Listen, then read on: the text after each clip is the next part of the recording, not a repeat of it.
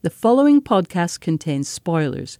We strongly recommend you watch the episode of The Americans we're discussing before listening to the podcast. New episodes air Tuesdays at 10 pm on FX. Join us every week after the show. A unique thing about this season is Philip and Elizabeth feel very united as a team and as a, a couple. All of their relationship feels so much more real and they're becoming protective of it. It was such a huge thing to have Martha and all of that and then to have her leave and it's finally settled and I think you want to protect that.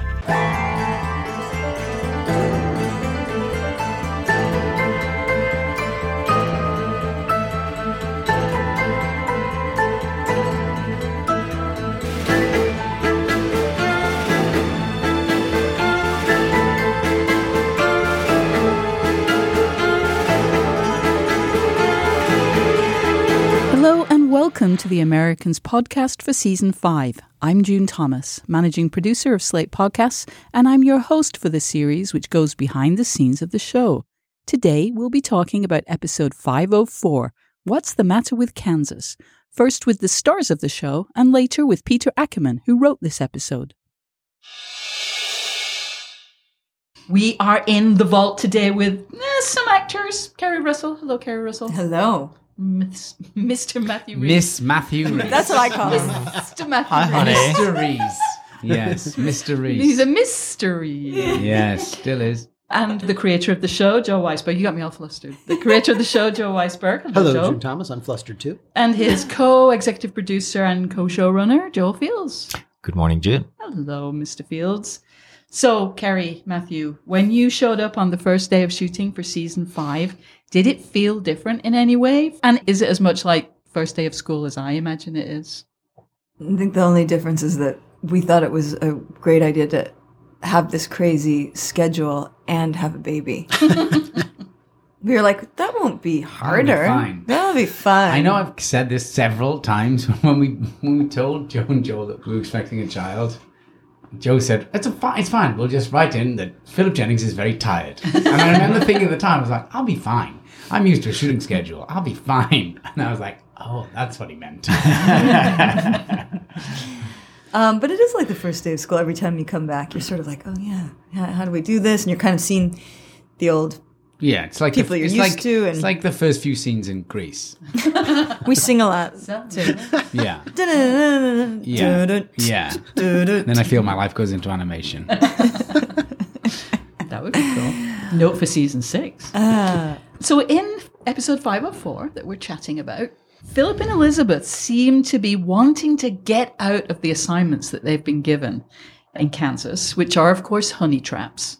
That doesn't seem like them. They've always been, you know, they'll do whatever the motherland requires, but are they losing their commitment? Is it because they're honey traps? Why are they so reluctant? You take this one. Well, I think you guys, in a way, should take it. June, we think you should take this one.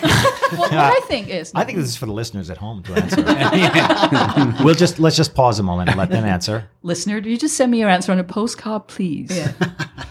now, what do you think? A unique thing about this season is they're very, as a couple, Philip and Elizabeth feel very united as a team and as a, a couple, which is different. There's less push and pull within, and the push and pull to me feels outside of the relationship. All of their relationship feels so much more real, and they're becoming protective of it. And I think it was such a huge thing to have Martha and all of that, and then to have her leave, mm. and it's finally settled. And I think you want to protect that. Mm. But what is, what would your answer be? Well, I think that's exactly right. They've come closer and closer together, and Yeah. they're more and more married this Right. season, and that's had some unintended consequences for their spy work. Mm. And challenge with honey traps is one of them. Right. you know what I what I find moving about you know watching it, and I think when I saw it, I got it even you know much more than when, when it was written, is that they get to this point that we think any of us would have been at immediately, right? If we were ever asked to do something like this outside of our marriage, we would recoil in horror and not be able to do that. But that's not how these guys were brought up, and it's not how, how they were trained, and it's not who they became as people. So for them, it really wasn't ever a difficult or hard mm-hmm. thing. And then their marriage evolved, and still it was okay. Still they could do it because it's who they were.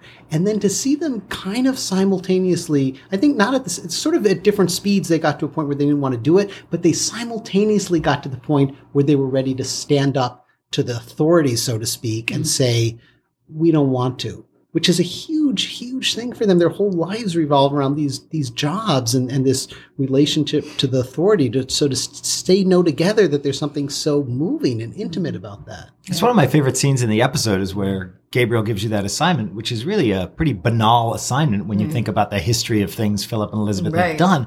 And it's clear in our heads anyway, they haven't really discussed this before going in there. They haven't said next time we get honey traps, let's say no.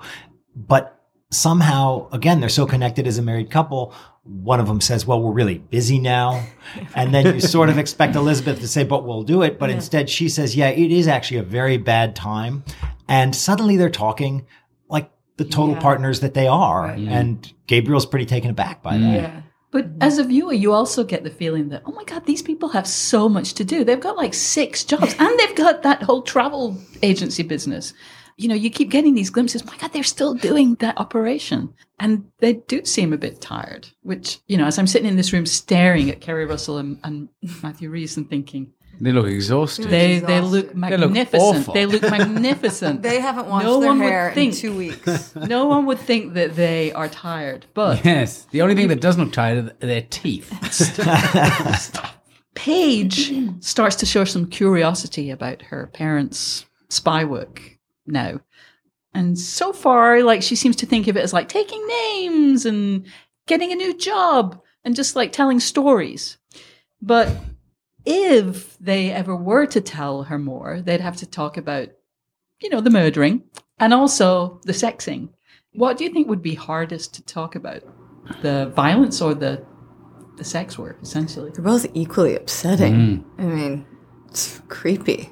I mean, you don't want to think about your parents. I think generally you don't want to think about your parents as having this life other than just being your caretaker. I think you don't want to think about your parents actually at all. Right. Anyway, so regardless of broader circles, which just make it a, an even greater pariah, I think ultimately the killing of people would would be a, a, a very difficult and hard pill to swallow.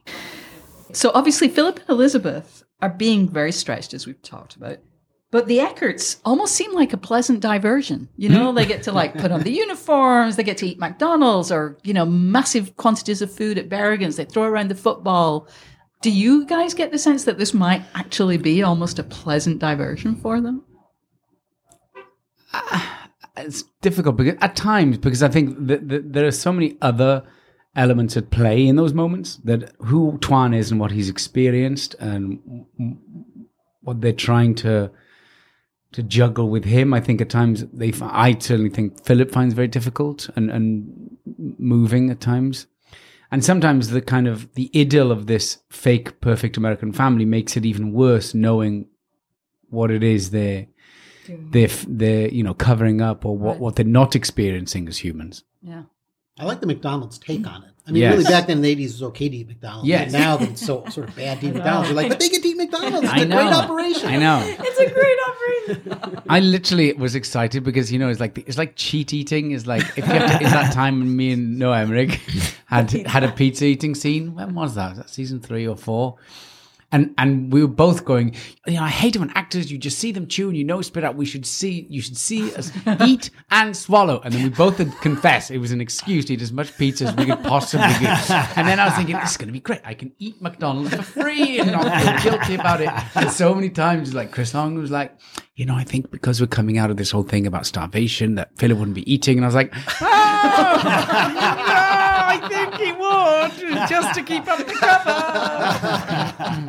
You know, I, I talked to the uh, prop master about food and if actors eat food. Said, I think maybe because all actors have had times where they worry about not having enough food, they all eat. I'm like, well, I don't know if that's really the psychological explanation, but good to know that they all eat. Yeah. yeah.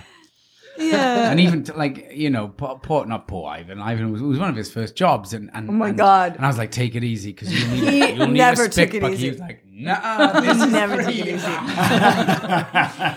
was fine. yeah, but I, the the his character is interesting for that couple. I mean, because in a way, he is knows everything. He's on the mm-hmm. same page, and it that is interesting for at least for I found there is a shorthand with that, but he's obviously clearly he says some crazy shit. Like at a certain point, you're just like, what did he just say? Yeah. You know, he's he's haunted. Too, Yeah. Yes, You know? and, and that's what I meant is that from Yeah. a distance to look at it, this poor boy. That's what I think. I'm overly sentimental at the best of times, but I think you know that's for Philip sometimes to kind of look at this poor kid and go, "Oh God, he's playing at something Right. that he'll never have." But there are certainly times, you know, after leaving Tuan and, you know, he, he gets things and going home and dealing with our teenagers where they just seem spoiled and bratty, you mm. know, or you, like, toughen up. Look at Tuan's doing. Tuan's whole family got killed. He's fine. He's eating leftovers. yeah. He stays alone and he's fine. Hey, it's Kaley Cuoco for Priceline. Ready to go to your happy place for a happy price? Well, why didn't you say so? Just download the Priceline app right now and save up to 60% on hotels. So, whether it's Cousin Kevin's Kazoo concert in Kansas City, go Kevin, or Becky's Bachelorette Bash in Bermuda, you never have to miss a trip ever again. So, download the Priceline app today. Your savings are waiting. Go to your happy place for a happy price. Go to your happy price, Priceline. Now, the man who wrote the script, Peter Ackerman. Hi, Peter. Hi. How long have you been on the show? Uh, I started on season two. So I was a fan of season one, like everybody else. And then I heard they were looking for writers and I submitted my name. Thank goodness. Do you have a favorite character to write for? I have a very clear favorite character and it's going to, I don't know if it will surprise anyone or not, but it is Henry. That does surprise me. Henry is exactly my age. We were both born in 1970. And I can picture all the things that he wears and does and the cultural references and his relationship with his parents and his friends and particularly his relationship with his parents, which is so unusual. Mm-hmm. In certain ways is not that foreign to me. I was a younger, a youngest sibling in a house where, in a generation where parents did not pay as much attention to their kids as Right. parents now do.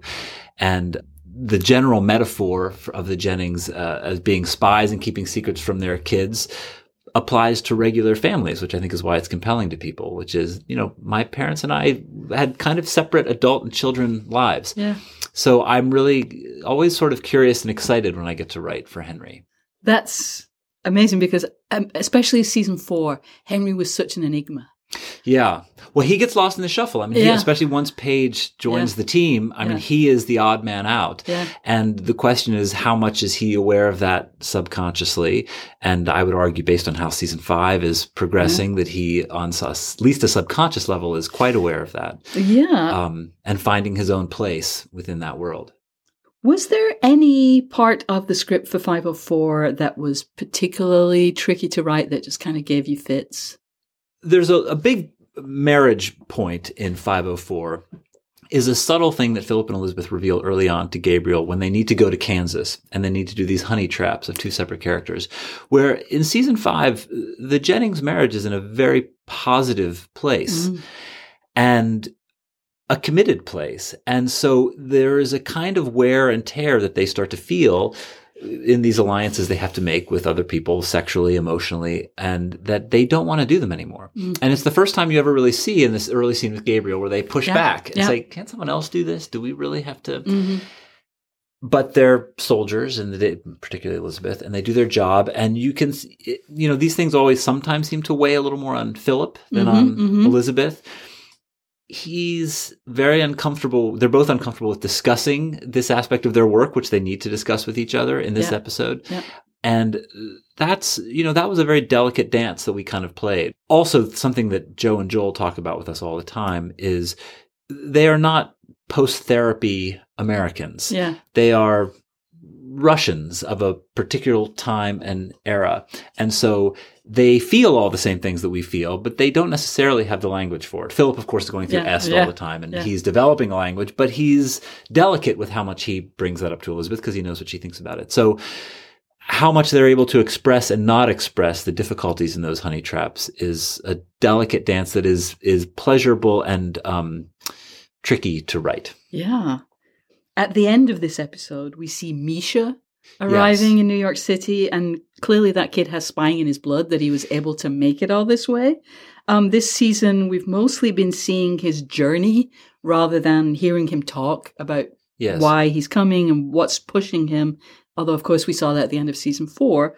But is it all about his father, do you think, or, or is he also fleeing the Soviet Union? Well, that's a very interesting question because he's been established as a character who fought in Afghanistan as a young man and came back and tried to protest it and was basically put into an insane asylum, which is what was done with some of those um, dissidents. So those are all of a package. He is feeling a dissatisfaction with um, his life in the Soviet Union, but he is also essentially orphaned. And there is a father out there that he has been given a path to find. And a lot of this season is about, you know, Philip has a lot of kids this season. Philip is dealing with Misha, he's dealing with Henry and Paige, he's dealing with Tuan. Uh-huh. And there's a sense of once your children are released into the world, they are their own, you know, entities Right. who have can come towards you or away from you without your control. So I would say primally that Misha is trying to find some family connection. He is at sea in Russia. Yeah. He is at odds with Russia. His father lives in Ru- the country that is Russia's enemy and yet is working for Russia. Yeah. So I think it's complicated, but I think there is a primal pull, a son trying to seek out his parents who lived really grew up without his parents. Yeah. It's interesting that you said accurately that Philip is dealing with a lot of kids this year, a lot of sons even, but he doesn't know about Misha, and we're very aware that he doesn't know. It's interesting that the writers, like you, Peter, are able to kind of make us make me almost anxious for Philip. Oh my goodness, don't give him something else to worry about. Right. Well, that's interesting. But although Philip does know the existence of Misha, Yeah. because uh, last season he, he was aware that he was a soldier in Afghanistan. He was listening to some of the news. He was clearly acutely concerned about what was going on in Afghanistan because of his son. And he revealed it in disguise to Kimmy at a certain point that he had a son. Yeah. So it was clearly something. Now he used it in an exploitative way as a spy. Is Philip. That's what he does. Right. But this is always the tension, right? You're Yeah. exploiting something, but you also have an emotional uh, connection to Yeah. it. So it, Misha is someone who weighs on him, but he thinks he's put him away in this box. And Yeah. we, the viewer, are ahead of Philip now, obviously, and wondering, you know, okay, so what's going to happen if this kid shows up on your doorstep?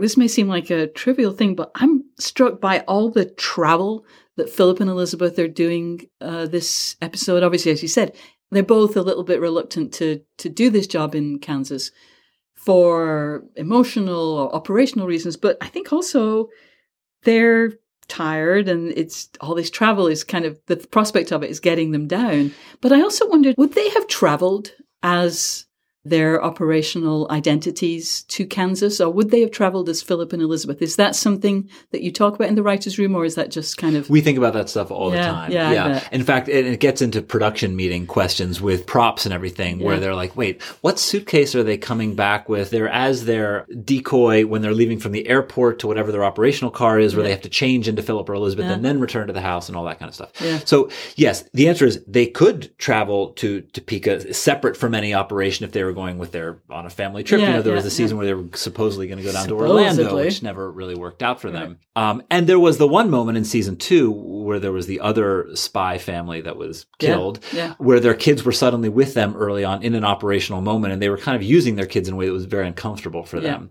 So they try to keep those worlds as separate as, as possible. Hmm. So the answer is they have to travel as as spies. They could not show up in Kansas as Philip and Elizabeth. And obviously, things were very different in 1984 than in 2017. But that wouldn't have that there wouldn't have been sort of challenges, um, you know, with identities or travel documents or anything like that at that point. Domestic travel did not have the same kind of challenges. Um, so, I mean, you know, Elizabeth went last year Right. with Paige Right. uh, to, To Europe, Germany, yeah. to Germany. So, you know, they, they are pretty. Um, They're travel agents, after all. they're a they're travel agents and they're KGB spies, so they're pretty. Their stories are pretty, you know, Yeah. s- set uh, as far as they're willing to go. Yeah. In this episode, as well as seeing Philip's reluctance to do the Topeka honey traps, we also see Oleg. He has a, a reluctance to exploit Dmitri having a son in Afghanistan. Yes. and Stan is having his own issues, Yes. uh, you know, with how far he'll go. What's the basis of Oleg's resistance? Because unlike Stan and Philip, Oleg hasn't necessarily seen the cost of his his work, of his operational Yes. work. Well, I think that Oleg has seen the cost of his brother's death in Afghanistan on Hmm. his parents. And so he's very sensitive to the idea of manipulating those kind of deep emotional relationships. Ah. I think he's very sensitive to that because of that. I mean, th- that has just been a crushing thing in his family. Yeah. At any rate, I think that his own family experience is informing that. Okay. He doesn't want to put another mother and father or brother or sibling into that kind of experience if you don't have to. It's Yeah. not decent, as he says to them. Yeah.